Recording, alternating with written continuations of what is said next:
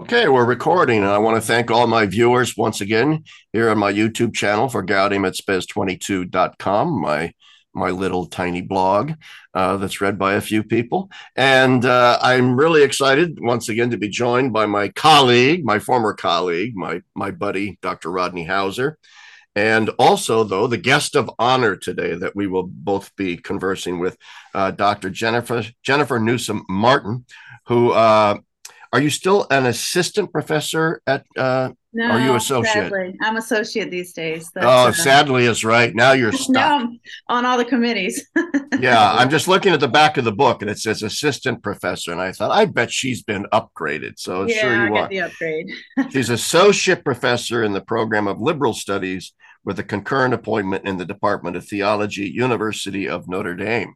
My wife is a domer. She graduated there in 1988 or 89, something like that. Oh. Uh, so, so, we know Notre Dame well. And I'm reading off the back cover of, of a truly wonderful book, Jennifer. I'm telling you, I'm about. I'm a little over halfway through it. I'll show it to my viewers right here. Hans Urs von Balthasar and the Critical Appropriation of Russian Religious Thought. Uh, and I have to say, I'm, I'm, I'm, I always say this to my viewers when I'm plugging a guest book, you know, run out and buy this if you are interested at all in Balthasar, you need this book because, in my opinion, and Rodney, you can tell me too, um, I think it's the only work out there right now that deals with Balthasar's uh, appropriation of Schelling and his appropriation of the three Russian greats, Bulgakov, Soloviev, Berdyaev, um, and it and it really really unpacks a few mysteries as to where Balthasar gets some of his stuff about. Um, well, as as as Anthony Sciglitano uh, said on the back on the blurb, and this is so true. Uh, you know, it gets gets right down to where Balthasar gets the ur kenosis idea in the Trinity, infinite distance and in, infinite closeness in the Trinity. A lot of this stuff finds its roots in in, in the Russians. Uh, but he's also critical of, of, the Russians and, of course, of Schelling. Uh, so that's we'll get into that in a bit. Uh, but I want to start because that's what really pro- prompted me to want to interview here. Is uh, you had this wonderful article in Communio in their in their uh, edition on mediation, spring 2021, and the article is called "The Annunciation of the Flesh." Bodily mediation in the work of Charles Péguy and I am a big fan of Charles Péguy. So let's, I'm going to start with, because once again, we have a very eclectic viewership on these YouTube channels. And oftentimes, when I've thrown out the name Péguy on here, I get little emails saying, Who is Charles Péguy? Please, and they spell it, you know, P E G E E or something like this. Uh, so maybe you could begin by just giving us, first off, a, a brief synopsis of who Péguy was. Um, died young, was killed in World War One. French, I know that much. Uh, but maybe you could flesh that that brief introduction out just a bit. Absolutely, yeah. He's um like all of a lot of my favorite interlocutors. Uh, he's a friend of Balthasar's, which is why he's a friend of mine now. You know, so uh, you know, Balthasar is of course the Swiss Catholic Jesuit. Um, for uh, who wrote a, a, lot of the theological aesthetics in uh, in recent history, and uh, he's got a lot of stuff about um, various styles of theology, and uh, Péguy is the twelfth style uh, for him, yes. which is um, in a lot of ways the culminating uh, style or mode of what Balthasar says circling around the glory and all of these different modes and and language and um, because it's a it's a impenetrable mystery and it requires a polyphony or in Balthasarian language, a symphony of voices to be able to uh, to articulate it even asymptotically. Um, but uh, Péguy, yes, is uh, is absolutely uh, fascinating to me. Um, like I said, I met I met him through Balthasar, so to speak. But um, but he was born in 1873 uh, in very very uh, connected with France. Uh, he's he's all of his work is so grounded, is very incarnational. Uh, he has a special devotion to uh, Saint Joan of Arc, and is always uh, talking about Saint Joan of Arc, especially in his poetic triptych. Um, probably the most famous uh, in the Anglophone world is uh, the Portal of the Mystery of Hope, yes. um, made popular in uh, no small part because of David Schindler Jr.'s translation of it when he was uh, at Casa Balthasar in uh, in Rome. I don't remember what year it was, uh, maybe in the last 15 years or so. Um, yeah. Translated that, but um, but that's the most popular one. But it's it's actually the middle of a kind of poetic triptych where you have uh, the mystery of um, the charity of Joan of Arc, and then the portal of the mystery of hope, and then uh, the mystery of the holy innocents about the massacre of the innocents by Herod. Um, and the whole thing, uh, even the, the middle part, which looks like a soliloquy or a monologue um, between God and an unnamed person, is um, Joan of Arc is present in this in this kind of like middle space, which I find very interesting, right? So so you can read it on its own, um, but you can also read it in its kind of larger context. He also wrote some interesting prose work. Um, I've done a little bit of work with what was most recently translated of his in uh, 2019. That was his uh, note on Descartes and his note on Henri Bergson. This is uh, prose, uh, not poetry, but he. Um, it's actually kind of tragic to read these because the first was published uh, posthumously 1914 he took a bullet to the head in the war and uh, was killed like very early on in the war, um, walking. There's a bullet right in the front of the head. I mean, he's walking toward. He's always this sort of exuberant, uh, like he's not gonna uh, he's not gonna shrink from anything. Uh, kind of recklessly exuberant about everything. Um, but uh, the second text, the one on um, Descartes, wasn't published until 1924, again posthumously, and it ends uh, with a half a sentence because he was writing and then there's a there's a sentence there's only half of it and then he went off to the war and never got to finish the sentence um, which i don't know i just that wow. sentence haunts me sometimes. But yeah that is haunting. That's very haunting. He's yeah. a fascinating uh, fascinating figure and poet. All right. So uh, but before i go any further i want to assure viewers because jennifer pointed this out this to us off camera before we started. Howsare and I did not coordinate our shirts today to uh, to be matching sort of checkered black and white uh, shirts. That was by pure accident. But anyway, uh, so that's a broad outline of Péguy. Now let's the, the the article that I want to discuss with you, and I'm not going to go slavishly through it. I'm just going to ask you to sort of summarize its high points is is your article on Péguy uh, uh, dealing with the, the theological concept of, of mediation. Uh, and so maybe you can encapsulate some basic points uh, from that essay. And then Howsare, I'll give you a chance for a follow up question. So be thinking as as as you're going along. All right. Usually I just spring it on you. Hey, what do you think, Howsare? So I'm not going to do that to you this time. All right. So go ahead, Jennifer. Oh, sure. Um, this was um, this is one of the uh, my favorite things I've ever written, actually, because I got to go deep into Péguy and spend a lot of time uh, thinking with him. Um, and I think uh, starting, I start off the article with some um, invocation of uh, the ph- phenomenologist Emmanuel Falque, who is a um, a big fan of Péguy, and he and I have had some conversations about Péguy. Um, he's very dear, um, but he talks a lot about Péguy as a as being. Can I interrupt? Can I bump in in there very quickly? I have seen Falque's name come up in, in numerous publications as, uh, and I've always been sort of wanting to get some of his works. Um, but I, so I'm presuming that you are a, a, big fan of his phenomenology. I like his work a lot. Yeah, absolutely. Um, there's, um, I have to look at my shelf to see which ones I have over there. Uh, the one on um, on the Eucharist, I really like. I could get you the title here in just a second, but um, he's very concerned with the uh, the body. Um, yeah, yeah, flesh, and it's it, and his last name for the viewers who are interested is spelled F A L Q U E. So Emmanuel Falque. Uh, so anyway, I interrupted your yes. your disposition here on, on on the essay, but go ahead. Yes, I just uh, the name of the book um, that I'm most familiar with by Emmanuel is um, The Wedding Feast of the Lamb.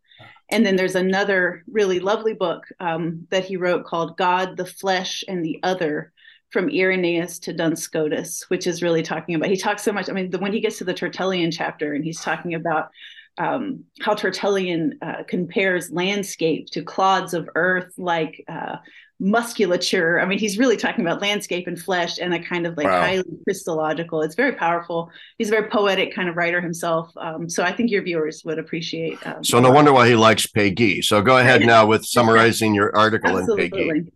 So he talks a bit about um, the uh, the way in which for Péguy everything has a body, and so everything is embodied and this takes takes a lot of forms, whether the physical body or a national body. Uh, everything is um, is in the flesh, right? You can't get out. Uh, you cannot uh, make what ought be a flesh into a machine, right? And so that's a lot of the uh, the work that he does in his work on um, Bergson and Descartes, kind of that I mentioned earlier. Um, we can get to that in a bit, but I basically go through a lot of his work, uh, including the Portal of the Mystery of Hope, and um, and talk about how he elevates uh, the body. He elevates. Um, well, he he kind of uh, thinks about the spirit and the body not as antagonistic, but as very, uh, you know, absolutely mutually informing kinds of um, realities. Uh, but he's absolutely fantastic in terms of um, thinking about the Marian body as well, which I find um, very interesting. Right. I mean, so he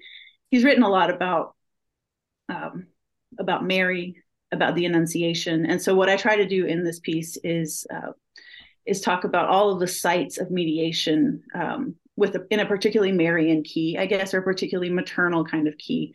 He spends a lot of time uh, thinking about Christ and the suffering um, in terms of lactation and nursing, yeah. which I find really fascinating. Right? He says that even you know the um, the roughest martyr was once a tender, milky babe. You know, I think that's just lovely. Um, and then he takes some of that and, and talks about um, you know Christ. He has some poetry which uh, juxtaposes uh, Bethlehem and Jerusalem and has Christ on the cross thinking back to the the swaddling clothes um, that you know i mean it's just a really kind of a lovely way of uh, of always amplifying Christ's vulnerability even in especially in the flesh um, what péguy talks about and what i talk about in this article a lot is um, is a kind of inherent precarity of christianity uh, the fragility right. the risk uh, the way in which um, God cast himself into uncertain poverty in all of these different ways, um, which I find uh, really kind of lovely. It, it is. Um, and uh, that, that, that emphasis on carnality is something that I really want to dig into here. But Howsare, you go ahead. Um, no, thank you so much for that, and thanks for thanks for that article. I I, I thoroughly enjoyed that. In fact, that's going to be our next uh, Communio Study Circle article that we're going to read uh, yes. next semester. So, uh, yes. so uh, yeah, that's uh, we're looking forward to that very much. Um, maybe just a couple of thoughts. Um, and so, so the the first thing is I mean, I've heard DC Schindler say that he thinks that Péguy, it might be the ressourcement thinker or the origin of the Communio school, if you want to call it that or whatever. So, which is always kind of startling when he says that because you think of all the like Balthasar, de Lubac, you know, Blondel, you know, think of all these giants, but he he kind of always comes back to that exact same. He, he's consistently insisting that Péguy is the guy. Um, so on that note, and I and I I I I kind of I want to believe him. I don't know if I have enough evidence yet to believe him, but I certainly there's a lot of evidence from your piece and the and the few things I've read by Péguy to prove that it's true. But I've been thinking a lot, and Larry has too lately, um, about the the Second Vatican Council, the various groups, you know, that are that are kind of involved in the council of vying for you know space in the in the documents and things, and it seems to me that what's interesting about the ressourcement folk that were there is is that I mean, we could kind of see them as the the moderates, the center, you know, between say the stodgy Thomists and the and the progressive future concilium school people. But but it's really actually that's probably not the best way to think of it. It's more that it seems that in some ways, at least in their mind, the sort of Baroque Thomists and the and the future, at least the radical future concilium school folk, sort of have maybe things in common that people like Péguy sort of reject on both sides. So, so, so, I mean, we could talk about the, the, the kind of ahistorical nature of the understanding of revelation that comes out of kind of Baroque Suarez and, and, and people like that. Um, which which has a difficult time explaining why God bothered to become a man or worse, a baby, right? And, and, all of that stuff, right? Why not just drop a bunch of propositions down and clarify what it is we believe about God and things like that? So that's kind of on the one hand, but then on the other hand, there's a kind of um, it seems to be a kind of lack of confidence on some of the more radical concilium types that this thing that happened 2000 years ago can still be relevant. That that in order to become relevant we have to do something almost radically new you know that find another source for revelation perhaps or or you know cozy up to the frankfurt school in various ways uh, you know et cetera et cetera. But certainly we can't keep talking about Jesus Christ as if he's the unique mediator of salvation. That just isn't going to get it done. So I, that's been on my mind lately. I'm, a, I'm, I'm, I'm sorry if that's kind of my own thing, but I, I, I find your, your stuff on Péguy to be relevant to this. So I just, do you have anything to say about that? Sure. Um, well, I mean, I find it really interesting that it wasn't a theologian who kind of coined the term ressourcement, but it was Péguy himself, uh, right? In, uh, you know, in he, he was not writing uh, really theologically, but um, you know he talks about you know re- when he's talking about revolution, and he says what it, you know when you re- a, a, true revolution isn't kind of upending everything and starting over and sort of scorch the earth and we're gonna we're gonna you know do something new, um, but a true revolution is to resource kind of the ancient spring and bring it to life, right? I mean, so he talks so much about um, about this very complex understanding of time where um, to go to go forward is also to go backward right? I mean so um so yeah i mean he i think i think schindler is absolutely right to say that uh, Péguy is at the the heart the uh the stream the um the spring of ressourcement thinking uh, he he talks so much about this sort of metaphor of of the kind of like uh, eternal spring, which is always welling up, right? It's always dynamic. It's not sort of some old dusty thing you have to go like get a dust off to hand, like Balthasar says, like uh, like bricks from hand to hand. It's living, right? I mean, it's this, uh, it's the little trembling flame from the portal of the mystery of hope, which is always, um, it's always born forth on um, the the flesh of those who are eternally going to mass. He says. I mean, it's a really lovely kind of idea. Uh, so yeah, I think that's absolutely right. Um, actually have an, another piece where I uh, it, it's in uh, Darren Sarisky's book on um, theologies of retrieval, where I, I try sort of make that same kind of argument um, that that Péguy is um, is really important for thinking about ressourcement um, because he he does refuse the conservative and the progressive positions with yes. equal kind of uh, you know fervor, right? I mean, he's he's so impossible to categorize, right? I mean, he absolutely upends all of those kind of uh, binary categories that are just so exhausted uh, and exhausting. and he's right there at that kind of dynamic polar center uh, of energy, right, where you can't um, you can't know things ahead of time, right? You, so I, I mean, I, I, find yeah that that he's he's perfect for for the kinds of things you're saying, holding that um, that tense middle between. I mean, Balthasar did the same thing, right? I mean, he says the same things about um, that he's been cast out on the dung heap by both the left and the right. So, you know, yeah. it's, it's, yeah. Uh, so I find, I think that's, that's hundred percent correct. Um, and I think actually his stuff on, um, Péguy's stuff on Bergson is really helpful and interesting here. So Bergson is, you know, a philosopher, French philosopher who was very um, controversial.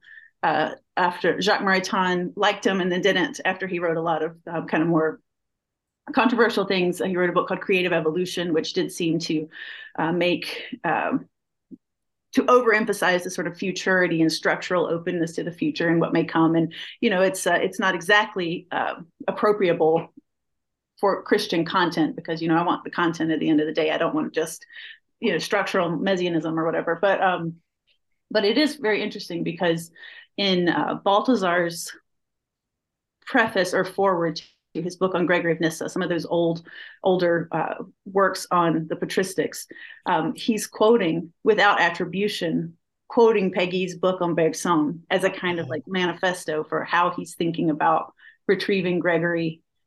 Uh, it's like you know all the it's what de Lubac says about Origen, right? We're all sort of standing around um, the mystery of Christ, and so Origen is our our brother. He's our contemporary. Uh, it's so I, I think uh, yeah. There's this there's a sense in which um, the way Bergson talks about time is very much resistant to this idea of like one damn thing after another, kind of linear. Yeah. Uh, it's just this accumulation yeah. of things where reality becomes um, you know the reality of, of Christ becomes further and further in the distance. Um, but it's this notion of uh, he talks he calls it duration, right? It's this like living uh, flux of um, of living time where things can be contemporaneous, um, and we don't have to accept the um, sort of modern or enlightenment definition of history or a sort of overly scientific version of history. Uh, I mean, those historiograph- historiographical, um, the way it gets smuggled in to theology, I find really frustrating. Um, you know, we don't have to accept this kind of impoverished notion of what history is yeah. and what it can demonstrate.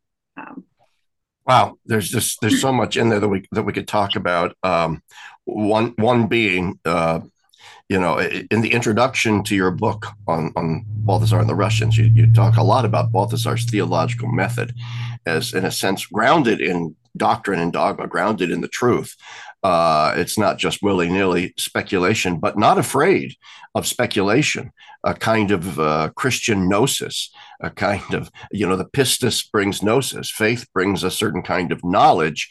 Uh, and that knowledge allows you then to be very expansive in how you engage other thinkers in other traditions. Uh, you know that are out like like a Bergson and and, and people like that, uh, and and maybe you can comment on that, but also along the, the sort of same lines of, of speculation and engaging the world. Um, one of the most fascinating things to me in your article was the the, the juxtaposition of the concept of, of of change with a sort of static and that actually modernity for all of its flux for all of its change for all of its emphasis on history and fluidity and fungibility and all that kind of stuff is actually extremely oriented towards the static. It has no real sense of how to properly manage change because it wants to manage and control sort of bureaucratically, technocratically. Whereas in Peggy, Péguy has this sort of profound sense of truth as like this organism, this living thing. And because it's alive and organismic, it can actually underwrite a much more profound concept of real change. Mm-hmm. So could could you uh, you want to comment on that? Absolutely. Uh, so this is where the um the book on Bergson and Descartes comes in mostly into this article, right? Because uh, this is where he's uh, he's advancing a very strong critique of uh, modernity, which is exactly um, what you've said. Uh, conserving. I mean, he, has got these kind of metaphors of um, of conserving something cold. You know that you're, you're putting it away, you're saving it, or you're hoarding it, or you are you're commodifying um, things that cannot be commodified. You're making things countable that can't be countable. I mean, so so yeah, he talks a lot about um, the way in which um, modernity. Uh, let me see if I could find the. Uh, yes, here's some here's some nice text um, from Péguy. He says uh, that m- modernity's a- attempt to economize. Um, well, this is my language actually. Modernity's attempt to economize and homogenize and sterilize, effectively to make barren, is resonant with forms of modern history that can only quote conserve through cold. That's his language not through the gentle, progressive cultivation of life, through the mediations of time, flesh, and history, but rather through processes that arrest growth for the sake of more convenient, efficient preservation.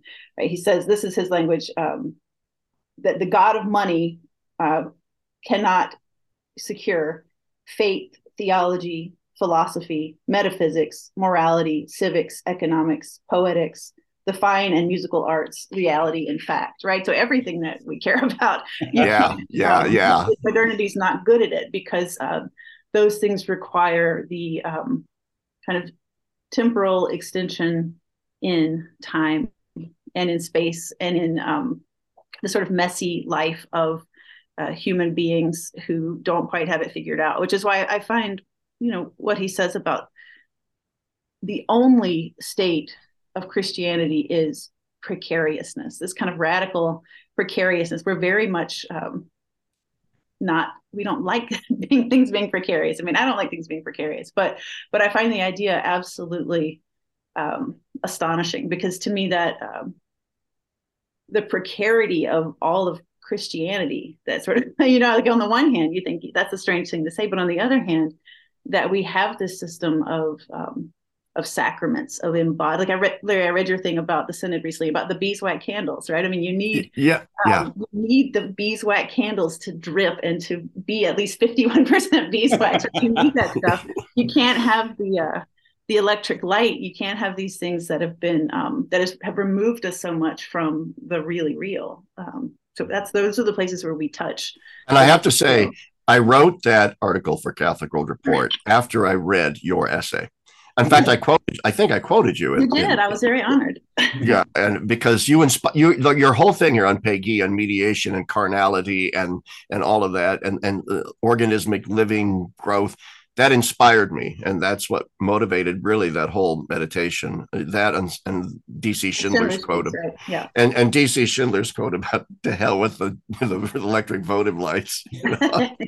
all horrors he said or something along those lines um, but yeah so uh, we'll get back to rodney you can step in at any time and i'll get back to you in a second but i want to return then to uh, uh, the concept of, of uh, the related concepts of historicity, carnality, materiality, and risk and precarity.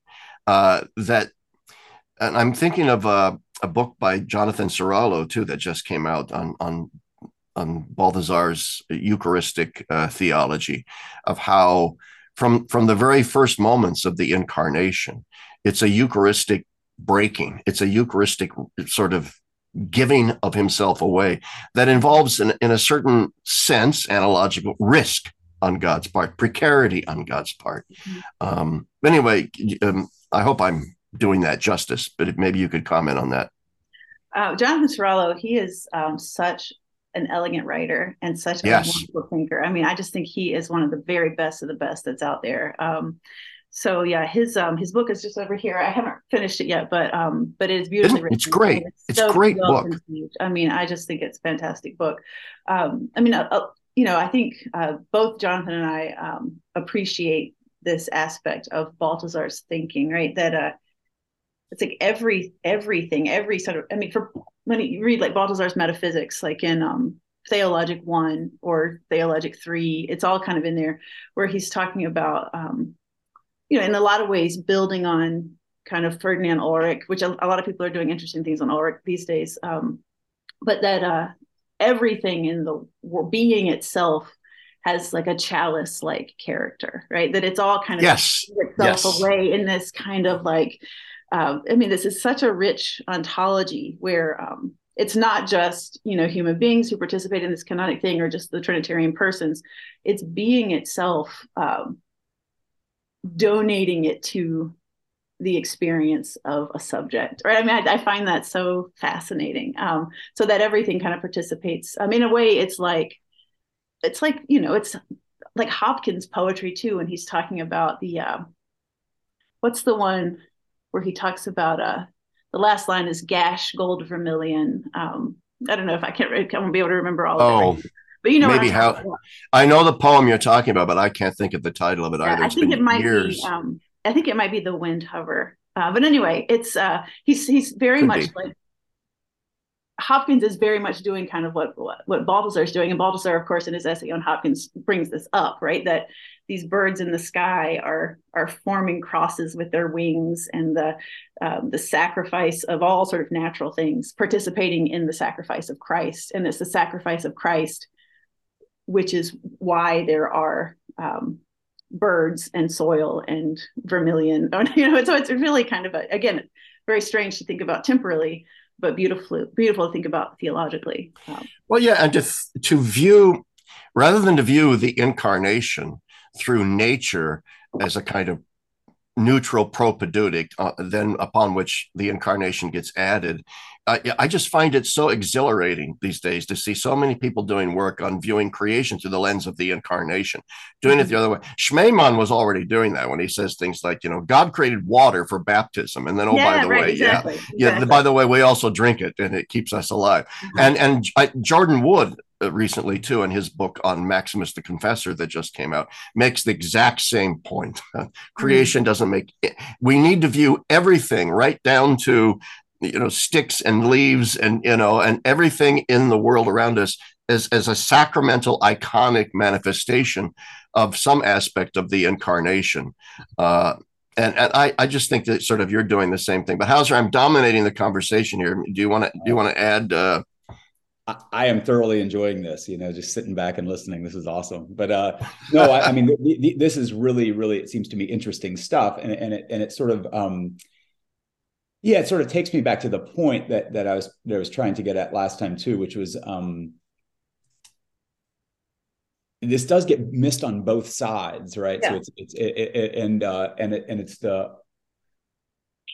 yeah i mean the dualistic uh, nature of some of the neo-scholastic thomism that that sort of doesn't want to talk about nature in this way or i remember i just anecdotally i you know i, I when i teach sacraments at DeSales, i use schmemann's uh, for the life of the world and i have some you know borderline trad catholic students who get super they don't like that book there's something about that book that doesn't sit right with them. They're like, this is this is heresy, isn't it? like to say that water is made in order for you know, and stuff like that. And so, um, but it also gets to something else, and I think this is true of Péguy's thought, as far as I know, also. But it's it's a kind of um, radically Christocentric way of thinking about reality, right? And this can and, and this can happen like in in in um in the doctrine of salvation this can go wrong and maybe we could talk about péguy stuff about hope in this in this context yeah yeah, yeah. so so you know one way of thinking about salvation is that god creates the world with this intention in mind and then adam wrecks it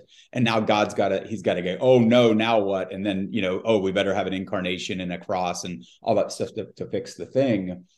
Whereas you know the eastern fathers were always good at reminding us that this lamb was slain from the foundation of the world right? That that that it's it, god's not taken by surprise by by a couple of human beings doing something stupid. I mean we're sheep right? So so he's got a it's it, so the point would be then that the that that christ is not in the image of adam.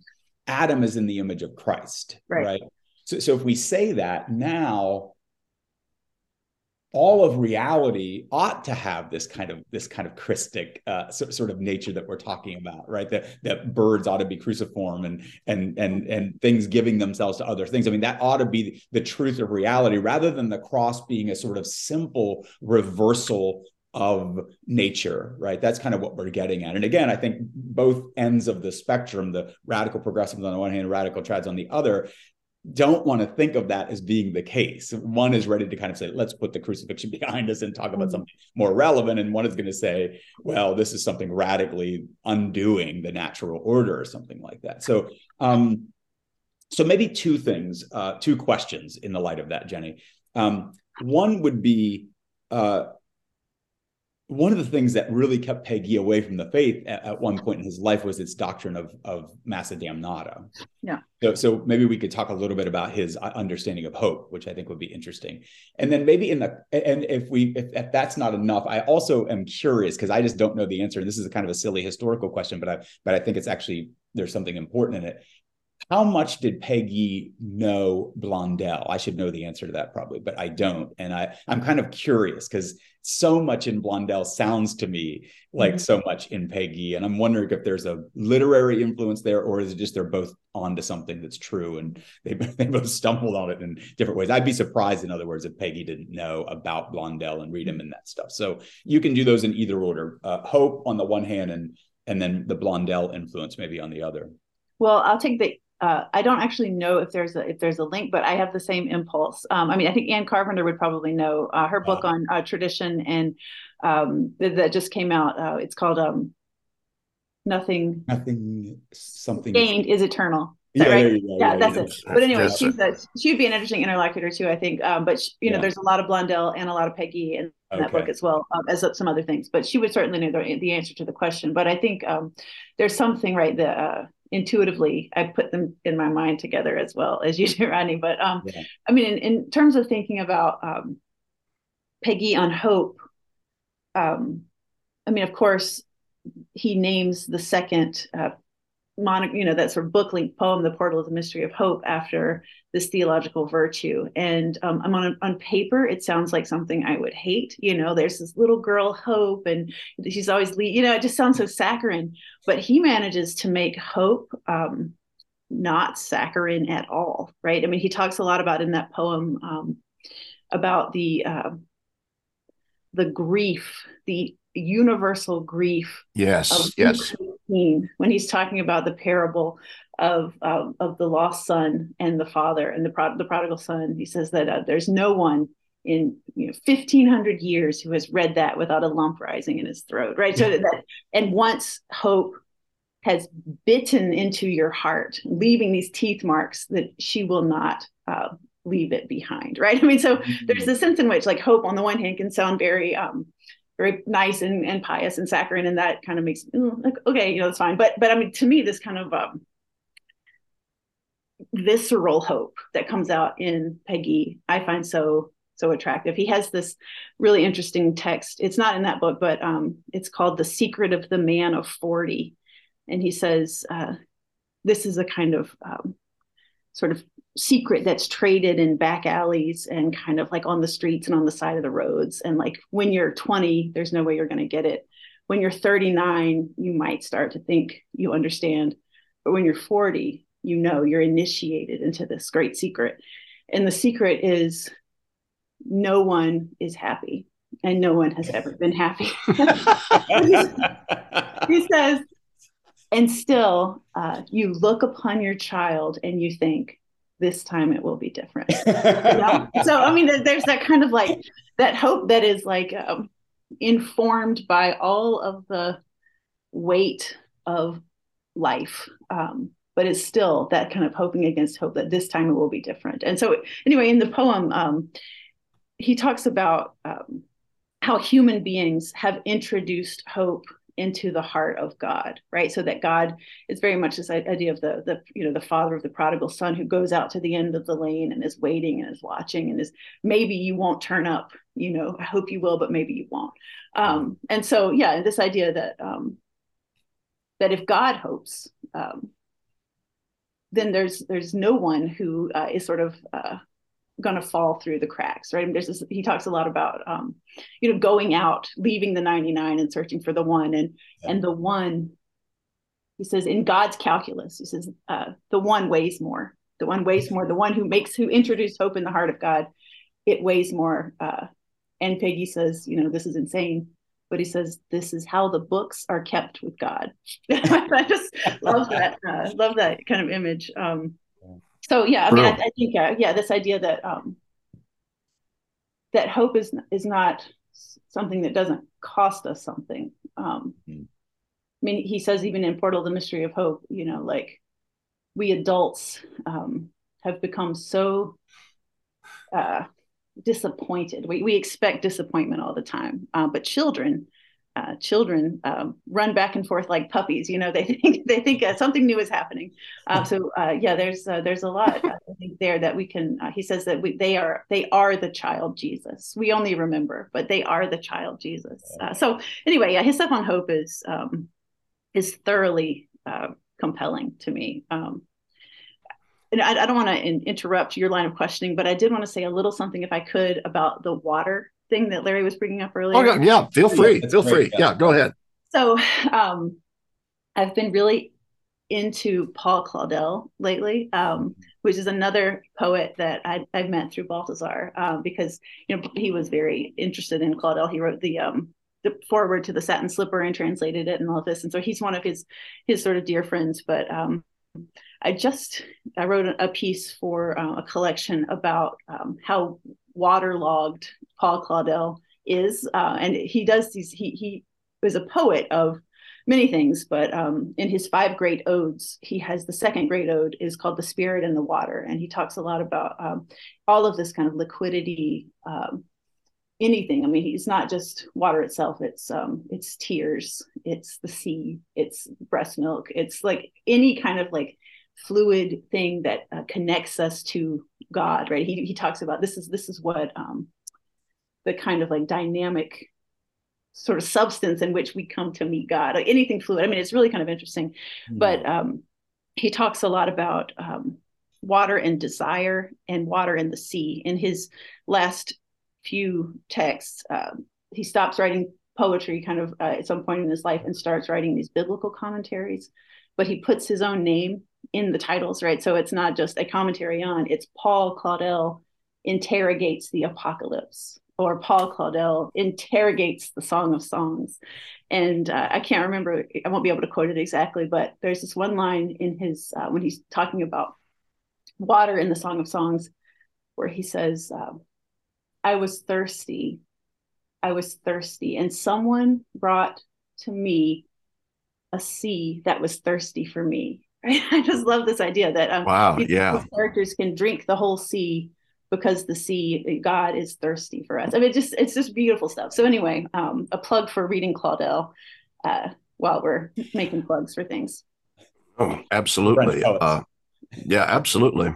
But i you know I, to go back to the prodigal son thing um, and then I, I, I do want to move on to your book on russian theology and, and balthasar but you know I, I loved your dog analogy because i have dogs you know and i my one dog leo the border collie you know, he gets all agitated, wants to go outside, wants to go outside, can't wait to get outside. And he's excited. You open the door and boom, he's outside. And he does his thing. And in 45 seconds, you say, let's go back inside. He's all excited, like, okay, let's get back inside. I want to see what happened in there in the 45 seconds since I haven't been in there. And then he runs around the house when he gets in, like, well, okay, what's new in here? And that is so much, that is very much like a child. Uh, and I think to a certain extent, it's what Jesus meant when he said, unless you become like this child. He didn't just mean innocence. He meant that the world of a child is a world of mystification and magic. The mm-hmm. world is, you know, charged with God's grandeur, to, to go back to Hopkins, for, for a child. Everything is new, everything is fresh, everything is a conquest, everything is something exciting. You get the point. And we get more and more jaded as we get older. We lose the mystification of life. We lose the mystical quality of life, the magical quality of life. And and so to say, yeah, we're all nobody's happy and and nobody's happy precisely because we spend the rest of our lives in some sense trying to recapture that sense of the mystical that we sort of inchoately intuitively know is what we're made for um, and and yet it's something that it's a taste for it that we've lost. As as we grow into an adulthood and so it's it's almost like uh, you know our hearts are restless until they rest in thee o lord you know it's an augustinian moment and when i read um, well, both claudel but also Péguy I, I get i get that sense in his emphasis on historicity bodiliness, carnality, that God comes to us through the mediations of things. Um, that what he's what he's trying to do is to recover in us that sense of the magic of things. All right. It's not just water. It's not just my body, my skin. This is the very stuff that God made precisely for the incarnation. And maybe you can comment on that. It's not really a question, it's just sort of a, a comment of mine. Do you yeah. mind, Larry, if I just interject because yeah, I, I, think this I think this is relevant, and then, and then Jenny can kind of uh, bring it all together. But I just I'm just thinking about it. It seems to me that that that what we just kind of figured out. I mean, it's sort of obvious, but I'm stupid, so it takes me sometimes a while. But uh, um, like a what all a poet is is an adult that hasn't lost his his or her childhood, right? I mean, I, right. I so I was thinking like when I was reading your thing on Péguy, I'm teaching. Um, I was teaching orthodoxy by Chesterton at the time, and and Chesterton is just a big kid he, he's just an overgrown child. And and and everything he looks at the reason he's so funny is because everything delights him. You know what i mean? And, and even his enemies like shaw and all these guys he goes after he he loves them to death kind he's he finds shaw delightfully stupid or delightfully wrong or whatever but he gets a kick out of it. And and there's a kind of like childlikeness. And i was the reason i was thinking this larry is because i was reading your the thing that you posted today uh um on on big dave. And uh and I was reading Rachel's thing about how funny Dave was, and and and it's it comes out of this. He was also like a big kid, like he was just always kind of yeah. goofing around and messing with. He was like, "Hey, I remember one time we were at a conference. He goes, "Hey, let's go check the basketball." So we sneak out and check the. Marquette was in the Final Four, you know, back with Dwyane Wade and all that, and he had to go see if they were they were winning. But just like he's just like a big kid, you know, he's kind of he knows he's doing something a little bit mischievous or whatever. but it seems to me that this is what is hitting me from kind of what you're saying, Jenny, is that um, poetry is important because it reminds us of how special reality is. And it's mm-hmm. and it's it literally is it, it it's it's it's a childlike reflection on reality. That's what you know it's playing with yeah. words and capturing things and and description and all that stuff reminding us of what we've forgotten as jaded adults who are unhappy is that you're like oh what's next? You know that kind of thing. Well and, yeah and before uh, Jennifer uh, comments on that, uh, to, I'm glad you mentioned Chesterton and orthodoxy because there's that great and it's totally appropriate that we're talking about here. There's a great quote from Chesterton there about is it automatic necessity that makes every daisy the same? Or is it that God looks at a daisy and so likes it, he says, do it again, do it again and do it again. and, and so, yeah, that, that's in a sense what the poets are doing. They're, they're looking at a concrete thing. They're drawing out of it its superchargedness and saying, do it again, do mm-hmm. it again. But anyway, I Jennifer. there's something I love what both of you are saying. This is so fun. Um, I mean, to me, um, yeah, I mean, kids are. I have three kids, and they are. Um, they're always in their bodies, right? I mean, they don't. They never aren't in their bodies, right? And uh, like we we tend to kind of want not to be in our bodies. I guess we're getting older and older, but um, but yeah, I, I want hair. I want hair again. anyway, go ahead. But what's really interesting to me, in addition to the really lovely things you both said, is um, it yeah it's it's it's a sort of refusal to let words be um like lose their friction or something like that like they yeah so words they're not going to be kind of like commercialized or like homogenized or you know like turned into a hallmark card where you just your mind just can't grab onto what it is because it's been you know through the market forces and it's not even a word anymore or a message anymore but poets um they don't forget the flesh or the sound of a word, right? I mean, it's words aren't just meaning ways in, in order to transmit some message or sell you something or whatever. Words, uh, you delight even in the very sounds as your mouth is making them, right? I mean, so it, that's yeah. a very incarnational thing too. Yeah. Um, you know, I always think about um, this Russian poet, um, Osip Mandelstam, what he says, uh, oh, what does he say? What's meaning but vanity? Um, oh, what's the line? Um, a word is a sound, one of the handmaidens of the seraphim, right? So it's like before it is trying to communicate, it is it is a sound, and you can feel like all the. I mean, think about Hopkins again. I mean, um, the way that he plays with the music of words and the way that they they appear to the ear and the rhythm, uh, all of the ways in which he's marking the rhythm of a thing. That is a refusal to let a word, um, you know, stop being a body and a, and a, a noise. So I think, yeah, I think this is also, I think that's absolutely right. Yeah. Yeah. Oh, that's, this is, yeah, this is a great conversation. I'm really enjoying this. And uh, I hate to move on from Péguy, but I, but I want to because I, have been like I said, it's it's ten to twelve, which means we have a little more time.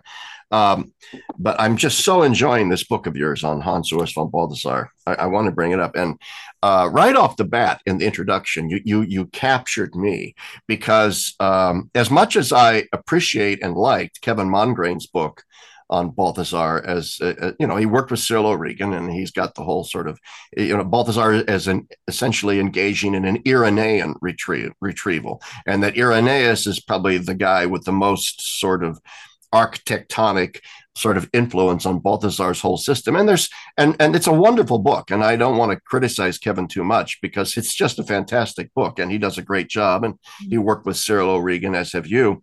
Um, but you say in your introduction and you that you think Origen is a is a, a better candidate, mm-hmm. uh, and that, that, Balthasar really does have a turn towards Alexandrian theology, a kind of Cyrillian Christology, uh, uh, the Johannine word word theology, mm-hmm. um, and and so may, maybe you could comment on on that on that the, the, the importance of of you know Origen as a theologian in Balthasar's theological method.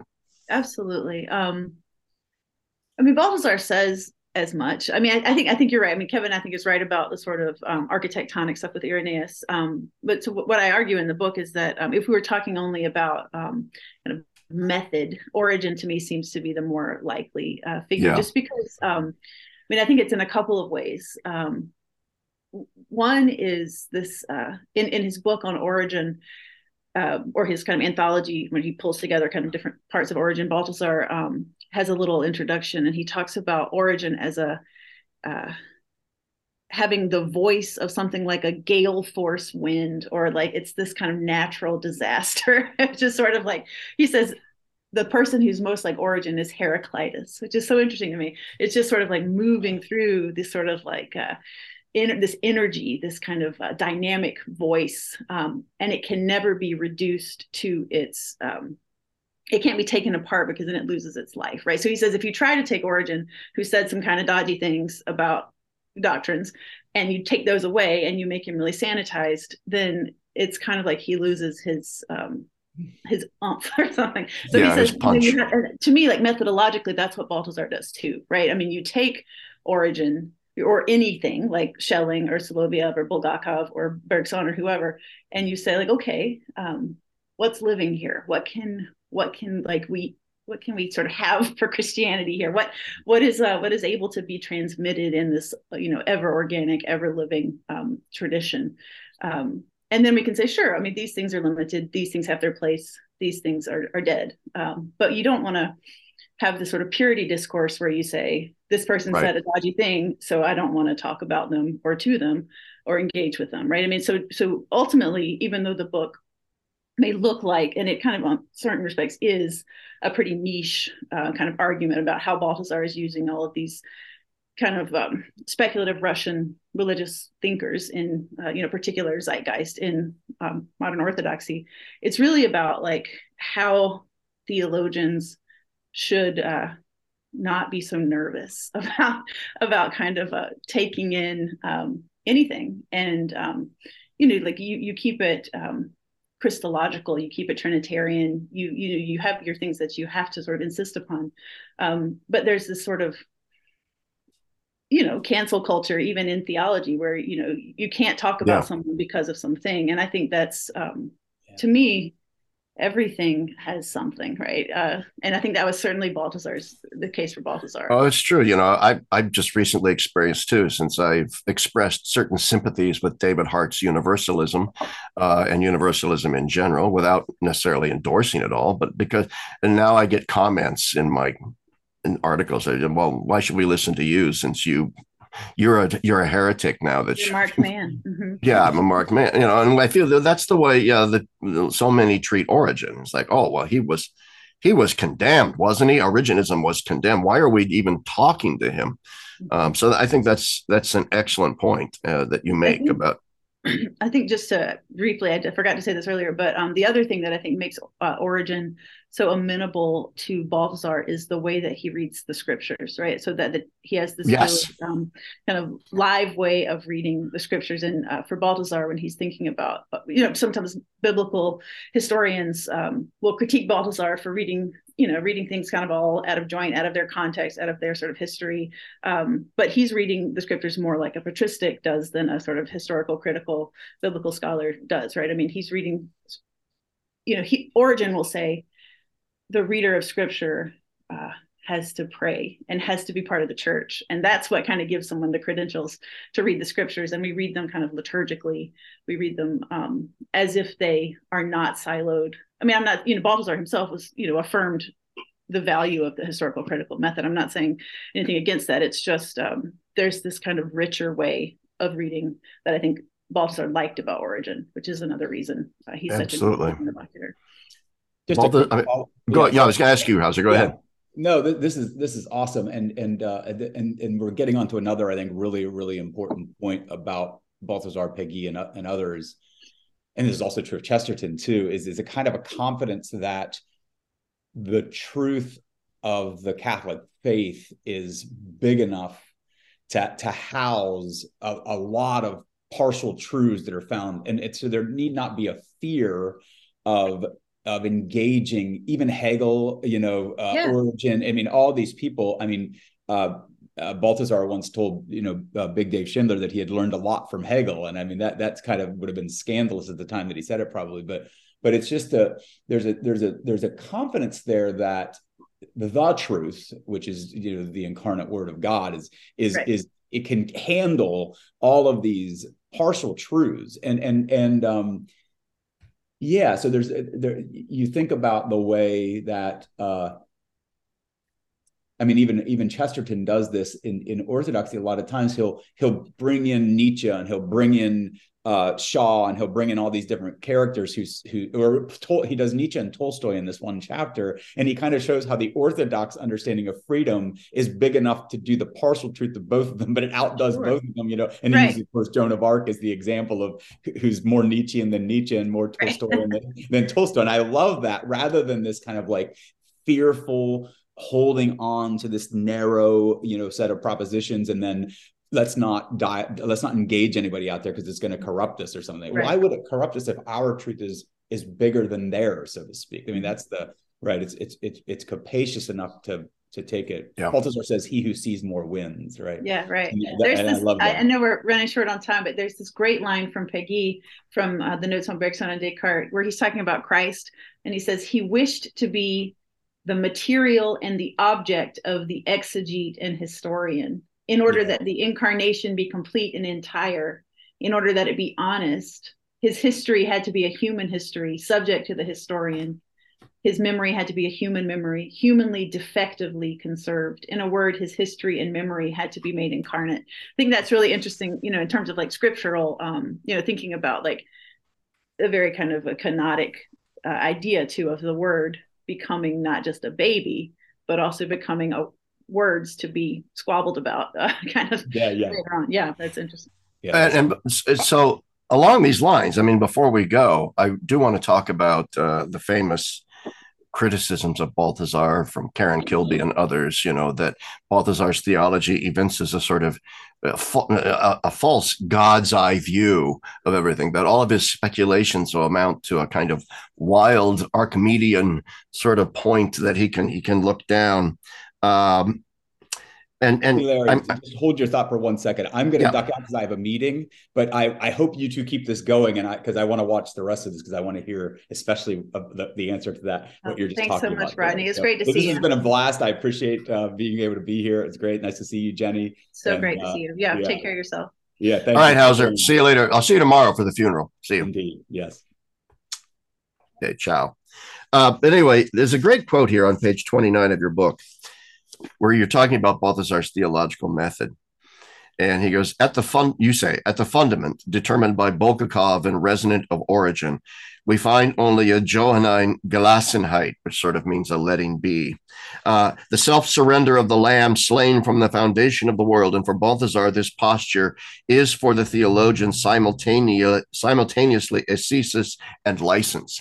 I, I thought that was pure genius uh, because I think that it really does capture something really important uh, uh about Balthasar, that it's not an attempt at a bird's eye view or a God's eye view of everything. It really is him uh, groping after the truth, which requires the ascesis of realizing that you're not going to grasp everything. You, you, for all of his emphasis on the gestalt, on the whole, he acknowledges that we can only, in rare moments, sort of get a sense of the whole through the various fragments uh, that the whole is is is in and through. That the whole is the fragment in some ways. So there is, but there's always going to remain a fragmentation in our understanding of these things, which requires an ascesis.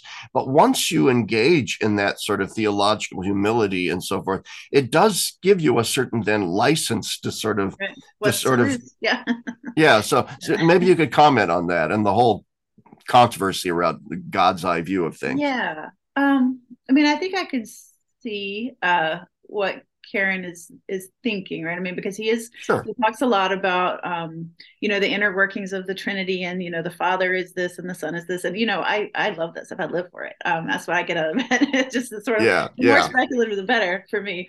Um, but so I can I think I can see what she's saying, but I do think um I don't I do think that it is a misreading of Balthasar's especially Balthasar's entire corpus, to say that he uh, thinks he has the whole or he has some kind of privileged view or um, that he has, because uh, he's always talking in these kind of like, you know, like nocturnal sorts of ways, you know, like I, um, you know, you yeah. only see you, you know, in, in, a lot of ways, it's connected, I think, to his doctrine um, of Holy Saturday, because in there, there's that book. Um, it's not read very often, but um, Theological Anthropology is its English title, but the yeah. German title is um, The Whole in the Fragment, right? And so, yeah. in, in, that book and other places too, he talks about um, what happens discursively on Good Friday, uh, where you don't have a kind of word, you don't have a poised kind of discourse, you have uh, a cry of a dying man, and that um, you know that th- there's actually some nice Claudel stuff um, where we could talk about that if we wanted. But in his book, A Poet Before the Cross, he talks about um, the fact that a cry reaches further than a word, especially the cry of a dying wow. man. So there's this kind of like really um, interesting uh, way in which I think both Balthasar and Claudel are recontextualizing the theological project through the passion and the triduum but anyway and then you know obviously holy saturday is um, where things fall to silence uh, stunned silence um, anticipatory silence um, but it's well not- as you yeah as you say in your introduction i don't mean to interrupt but it's yeah, the same point that all of these major elements in our christology and from the life of christ and that's the baseline the life of christ are in a sense real conversation stoppers. I mean they they fragment the, the conversation. They fragment any attempt at speculative rationalization uh, into a grand system. And the, the, the, Annunciation, the incarnation, the the you know the, the very ministry of Christ, his his crucifixion, his resurrection, his his ascension, all of those things are are decentering. They're destabilizing rather than, in a sense, gathering up everything into a nice, neat little package for us. Exactly. Yeah. And I, I, think that's right. I mean, Balthasar is always talking about um, if we ever see the whole, it's only in a sort of reflective, refractive kind of way, like in some kind of like fragmentary way, right? I mean, he talks so yeah. much in Theologic One about the um, the limitations of our epistemology, right? He sounds a lot like Karl Rahner um, in his uh, the Rahner's text on the concept of mystery in Catholic theology, that we're uh, you know we're kind of proceeding um, through the dark, um, but that that mystery is not just the place where our kind of knowledge runs out, but is the very nature of God, and um, and so it requires uh, sort of like adoration and worship, um, obedience. Balthasar says that at the end of the place of theology. The place of theology isn't to come to some answer. The place of theology is to resolve in worship and obedience, right? I mean, so yeah, that's, yeah, uh, that's only that's what matters, not how much you know. Um, yeah. So yeah, I think, and then then that's sort of why he's drawn to the poets, I think. Uh, so very very much as actually a form of theology and i think this is something that we have you said before and, and i know what you meant you know that Péguy is not a theologian he's not a trained theologian he's not a theologian and yet balthasar's point and including him in I mean, included him in this text on theological styles right uh, so balthasar's point is actually he is a theologian and perhaps the best theologian that there yeah. is out there. Yeah, um, he says uh, he's he's the one who unites aesthetics and ethics kind of the very best way. I mean, so he he becomes yeah. the sort of um, you know quintessential uh, style or for uh, what it is to um, to to sort of recover a theology of glory. Yeah, I once uh, to, to to change the topic just a bit. The uh, I once got an email from somebody. I had a conversation. We did a video, Howsare and I, with Mike Hanby and David C. Schindler, mm-hmm. in which we were talking about Péguy. And somebody wrote me a kind of pointed email saying, "Why would you bring up Péguy since he wasn't even a practicing Catholic?" Uh, but it, and, and, that raises though an interesting point that I because some some viewers that are more knowledgeable of Péguy might might have that rattling around in their heads that um, that his actual practice of Catholicism was at times a bit spotty, right? Is okay, I mean, am I, yeah, so no, that's absolutely right. What do you what do you make of that? Why is that? What do you make? What I'm not conversant enough with Péguy to mm-hmm. know if he somewhere, someplace commented on that. Yeah, I think. I mean, I think it's all difficult. Um, he his wife, as I as I recall the details, was not Catholic and refused right as I recall, to let his children be baptized. Um, and so, but that was always like a um, a sort of burden for him. I mean, there's uh, there's the bit in the portal of the mystery of hope where um, where the character, the woodcutter father, comes and brings his own children and gives them into the care of the Virgin Mary. And he says he's pulled this sort of trick off. You know, it's a kind of a, sort of he's gotten away with something because he's yeah. Uh, but I, I think um, kind of near the end of his life, um, after a kind of like um, difficult i mean so a, a, lot of this is um is affected with like the dreyfus affair right? So there was you know the catholic church was kind of on the wrong side of you know according to Péguy, um about the uh, the condemnation of uh, alfred dreyfus um who was wrongly convicted as uh, like as a spy. It was really spy. out you know because he it was anti-semitic it was uh, he was jewish and so he became the sort of scapegoat. Um and i think uh that kind of rattled péguy uh, in terms of um, you know Catholicism in France at the time. He didn't really sort of identify uh, here, and you know he has all these things about um, mystique, kind of uh, ossifying into politics, right? I mean, so I think he was nervous about. Um, he's he's down on you know clergy in a lot of places. I mean, he says some kind of um, he talk, talks about like bureaucrats and these kinds of things. I mean, so like yeah, he's it's a complicated relationship with Catholicism, but I think um, especially near the end of his life. Um, it's not something he uh, abandoned, you know, uh, right entirely. And you know, to me, it's the same kind of thing as uh, we were talking about earlier with um, a kind of purity discourse. Um, right. He's uh, he brings a lot of wisdom. Um, I mean, to me, I mean, he he's the sleeper hit of all my classes. I usually assign uh, the portal of the mystery yeah. of hope at the end, like near Christmas, when I'm teaching a theology course. I'll sort of, you know, manhandle it in there somewhere, you know, whatever. Yeah, well, that's why I love him. I, I, don't bring that up as a criticism, yeah. but just because it's the elephant in the living room for a lot of people mm-hmm. uh, sure. of a certain mindset, you know, in yeah. the cancel culture, and so I bring it up because. But I actually think in a lot of ways he's he's kind of instructive for our times now and maybe more relevant than ever in the sense that you have a lot of people out there who are truly believing Catholics in profound ways, as, as Péguy was, and yet who are just sort of hanging on by their fingernails exactly. because they're so disgusted with with what they see in in the church today. And mm-hmm. so I, I say Péguy could be like the patron saint of hanging on to the to, to, to the practice of the faith by your fingernails even as you internally embrace it thoroughly. Right. No i think that's right. I mean um yeah i mean he's he's so good about um keeping the like the the spiritual uh, resonances of i mean the the yeah. thing i keep thinking of as you're talking um how he's describing in the beginning of portal this um this thin trembling flame um you know on the altar uh which has borne the weight of worlds right? This some fragile thing. Yeah. and yet we haven't managed to put it out despite the fact that we're kind of terrible. Um, you know we try you know we try or we don't try um, and to well, me the, the, enduring kind of quality or the enduring nature of um, of the church you know in, in, its institution but in in christ um, i think that that there's a there's a consolation there. Um, it looks fragile and it is fragile but it's not going. Yeah, we and we, we, we haven't we haven't completely annihilated the flame. We just turned it into an electric votive candle. That's right. So back to the beginning of our conversation. well, yeah, but no, yeah, it, it's it's but there's something there's something instructive in that. I think you know that. Uh, we we have in many ways in the church they lost the flame the real flame we have lost it yeah. but, but we've created a simulacrum of it and, and, plug it into the wall and say, okay, we're we're good, we're still good.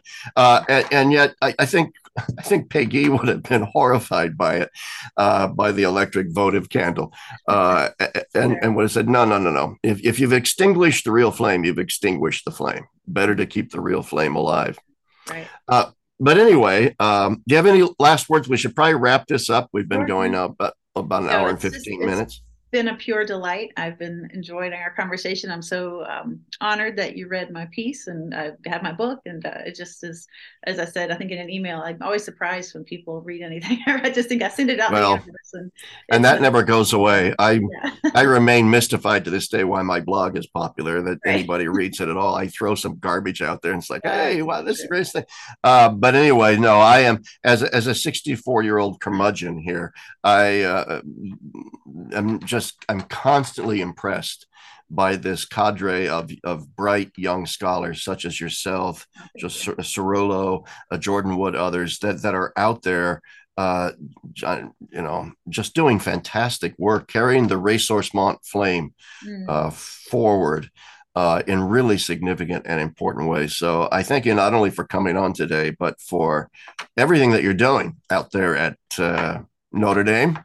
And uh, keep on doing it. And, and, say hi to Cyril O'Regan for me if you see him. I sure will. I see him a oh. lot, so I will, I'll say hello. And and John Betz, by the way, John, I know John. He's he's a great guy. Uh, so anyway, but thank you so much, Jennifer, for for for coming on. And uh, we'll hit stop recording now.